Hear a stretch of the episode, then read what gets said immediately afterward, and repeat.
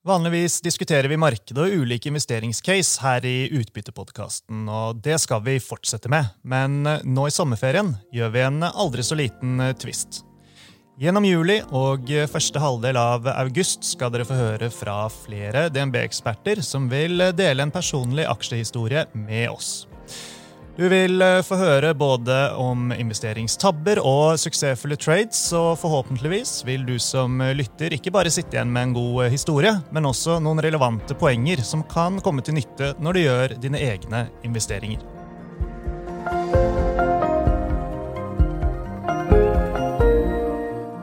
Velkommen til eh, Utbytte, DNB-podkasten der vi forklarer hva som skjer i den globale økonomien og finansmarkedene.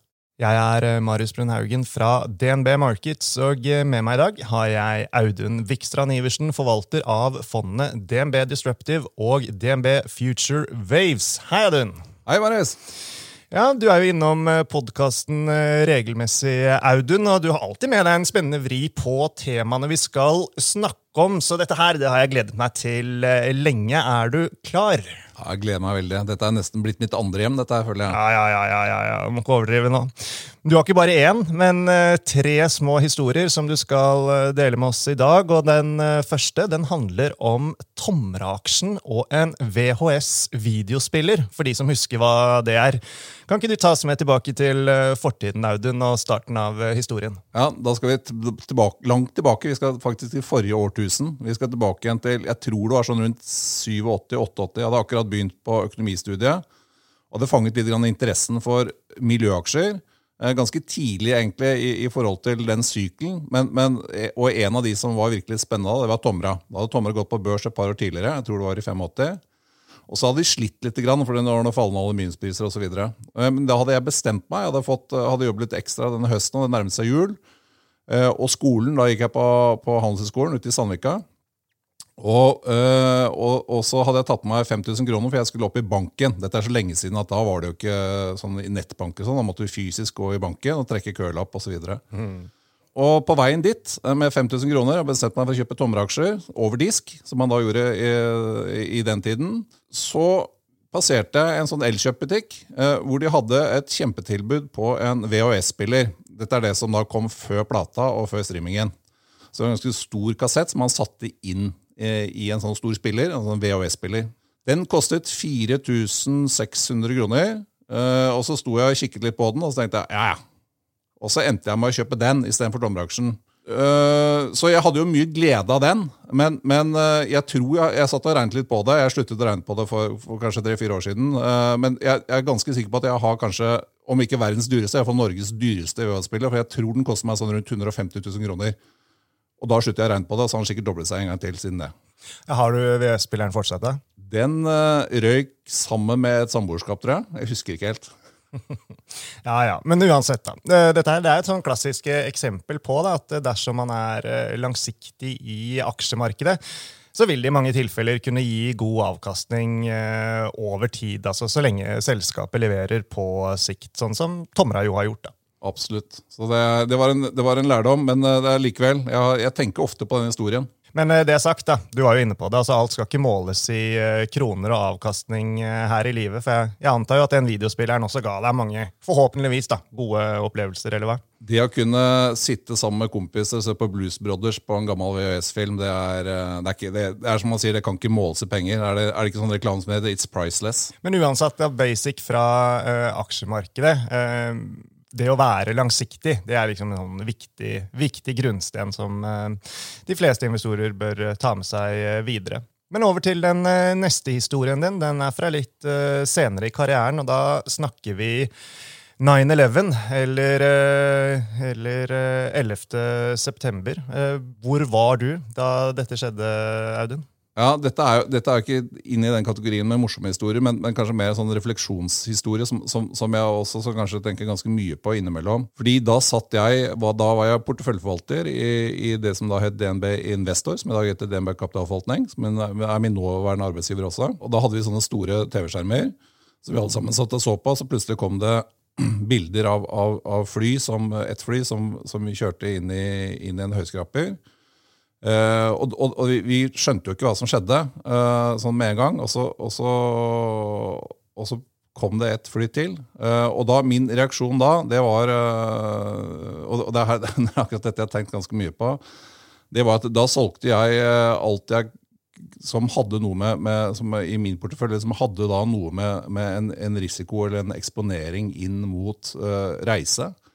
Og så kjøpte jeg alt jeg kunne av et selskap som da var børsnotert, som senere ble kjøpt av, Cisco, som heter Tandberg, Eh, som var videokonferanseselskap. Og, og, dette gjorde liksom eh, egentlig sånn veldig fort, uten nødvendigvis å tenke så mye om, Eh, så hadde man liksom gjennomført disse handlene. og da husker jeg da, etter hvert som vi skjønte omfanget av det, da, da husker jeg da, da dro jeg hjem, og så, og så satte jeg meg ned i stolen, og så grein jeg.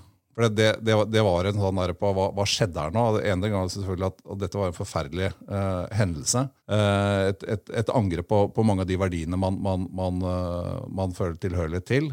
Og, og, så får man sitt eget reaksjonsmønster i det. hvor du føler sånn, ja, hva, hva, hva, skjedde med meg her nå? Handlet jeg på dette? Var det liksom, og, og, og, det er klart at sånn, I ettertid så er det klart, jeg gjorde en veldig god um, vurdering i forhold til uh, andelshaverne mine. Men, men, men, men det, det, det, har alltid blitt en sånn bismak som, som jeg, jeg, hender jeg eh, tenker ganske mye på fortsatt. For, for det er et sånn type dilemma som, som, er, som, er, Ja, hva gjør vi? Uh, ja, jeg skal selvfølgelig gjøre jobben min, men, uh, også en sånn litt sånn, litt sånn uggen. Ja, er, er, er, dette riktig, på en måte? Og Sånne dilemmaer vil man jo møte av og til. men ja, Det er mange ting man kan trekke ut av dette, her, men, men en av de er jo det at uh, av og til som investor, så, eller ganske ofte, så er det der å, å kunne legge vekk uh, følelsene det er helt uh, nødvendig. Ja, og, og, og, og, du blir litt sånn som Noen ganger så sier jo at vi, vi aktive forvaltere vi konkurrerer litt med maskiner. Og, vi er jo litt maskiner innimellom. Men samtidig som, vi ønsker å, å, å, kunne være i stand til å gjøre disse vurderingene som, som skiller oss litt fra maskinene. Så, så, så, så det, er, det, er, helt klart et sånn type dilemma som, som, eh, som er vanskelig å, å, gi noe fasit på. Men uh, som du pekte på, da, her gjorde du jo en, eh, en riktig og, og, god jobb for kundene, da, som tross alt var uh, din første prioritet. Men uh, det som også dette her var, det er jo det vi kan kalle for en sort uh, svaneevent. Altså noe som man som investor ikke kan forberede seg på i uh, det hele tatt. Og det er jo ofte det som liksom skaper de store sjokkene i uh, aksjemarkedet. Altså, Det å reagere som du gjorde, altså selge det du gjorde og kjøpe det du gjorde, altså, satt det liksom i, i ryggmargen, eller eh, var det en konsekvens av at du hadde en slags plan bak? Ikke fordi du visste at dette skulle skje, men at hvis et eller annet sånn type uforutsett skulle skje, så, så, så, hadde du en plan med at da, da må jeg handle på et eller annet vis. Ja, ja og, og, og, jeg, jeg tror iallfall det er sånn at uh, vi som jobber som, som porteføljeforvaltere, vi, vi, uh, vi, går på jobben en eneste dag, og så vet vi at hvis vi gjør av ti handler, så gjør vi seks riktig, uh, og fire feil, så, så gjør vi en veldig god jobb. Så vi er veldig trent opp til å agere. Eh, så, og, og Noen agerer mer og, og, handler mer og enda mer aktive enn andre osv. Det er litt sånn forskjellige investeringsfilosofier vi har. Men, men jeg tror en sånn fellestrekk med alle porteføljevalgtere er at man er i stand til å analysere en situasjon ganske fort og være beslutningsdyktig. Og så vil jo tiden ettertid vise om, om, du tok eh, riktig eller, eller feil beslutning, men, men, men, det er relativt sånn beslutningsorientert. Så, så, så, vi blir trent opp til det uh, gjennom de typer jobbene vi har. Så, så du vil se at, at uh, når det skjer ting som er uventet, så er vi trent til å tenke på det uventede og handle etter det. Og, og Eksempelet i sted med Tomra det illustrerte jo på en måte um, viktigheten av å være langsiktig. Men uh, samtidig så er det jo en uh, annen uh, side av saken som denne historien illustrerer. Og det er nettopp det at når man sitter og handler med enkeltaksjer, så er man nødt til å være hands on og, og følge med. Man bør også ha en plan med investeringene sine, altså for da er det har du en plan, så er det lettere å agere når et eller annet uh, skjer. Er du ikke enig? Ja, og, og, det er klart at vi har jo veldig mange verktøy i, i vår kasse. Uh, og Det gjelder antall navn, eller risiko, uh, det gjelder turnover osv. Som gjør at vi, vi, også blir tvunget litt av systemene til å, å, å ta disse valgene underveis også.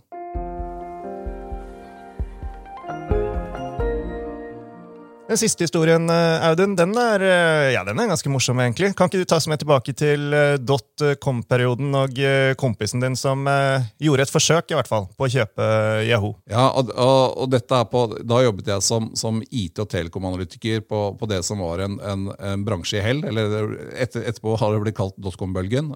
I den perioden så var jeg analytiker i, i DNB Markets. Og jeg har som alltid vært glad i å prate. og Vi hadde vært en helg, så hadde jeg møtt en god kompis og så prata om, om, om, hvor fantastiske disse ulike IT-aksjene kunne være osv. Og, så og så ringer han meg på litt grann ut på uka, på sånn tirsdag og så sier han at ja, nå, har jeg, nå har jeg kjøpt Yahoo-aksjen. Og sier at ja, det kan du ikke, for Yahoo er ikke børsnotert. Jo, han hadde kjøpt den. Um, og etter litt sånn frem og tilbake så viste det seg at han hadde kjøpt Yinhui Shipping. Eh, for det rimer jo litt. Det som da var litt søtt med denne historien, det var ikke sånn at eh, han hadde satt seg hele arven på dette her, men, men, men, det som var litt søtt, var at eh, i denne perioden så, så gikk plutselig disse ratene til Inhui Shipping opp. Så, så, han endte opp med en sånn 30 gevinst i, i, i, løpet av ganske kort tid. Uh, og, og, dette var det også samtidig som da IT-boblen begynte å sprekke sånn ordentlig. Så, så, uh, så han hadde jo litt flaks, kan vi si. Så, så, hvis vi skal ta noe sånn uh, læring ut av uh, dette her, da um, Gjøre et minimum av uh, forberedelser og forstå hva du kjøper. Det er vel, um, det er vel alltid viktig, eller hva, Audun? Og så er det ikke feil å ha litt flaks av og til heller. Nei, man må ha litt flaks. Altså, og, og, og, og, min gode venn han, han, var jo på denne tiden så var han en av Norges fremste gravejournalister i tillegg. Så jeg har jo tatt opp denne historien, og vi har jo ledd mye av den eh, sammen. Så, så, det har også noe med å gjøre researchen din litt, litt ordentlig. Ja, men det er uh, bra, Audun. Det betyr det at uh, nå har vi kommet til uh, veis ende for uh, i dag. Så da gjenstår det egentlig bare å si tusen takk igjen for at du var med, Audun. Og tusen takk til alle dere som hørte på. Ha en fortsatt god sommer, folkens.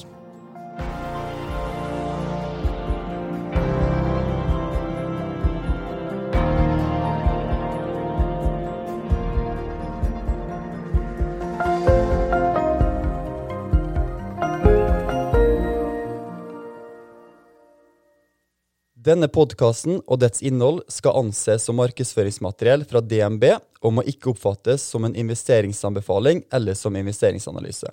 Innholdet skal heller ikke anses for å være investeringsrådgivning tilpasset den enkelte kundes behov. Informasjonen som gis i podkasten er kun ment som generell spareveiledning og er ikke ment å utgjøre juridisk, finansiell, kommersiell, skattemessig eller regnskapsmessig rådgivning. DNB tar intet ansvar for direkte eller indirekte tap eller kostnader som måtte oppstå ved bruk av informasjon i denne podkasten. For mer informasjon og full disclaimer, vennligst se vår webside dnb.no – disclaimer.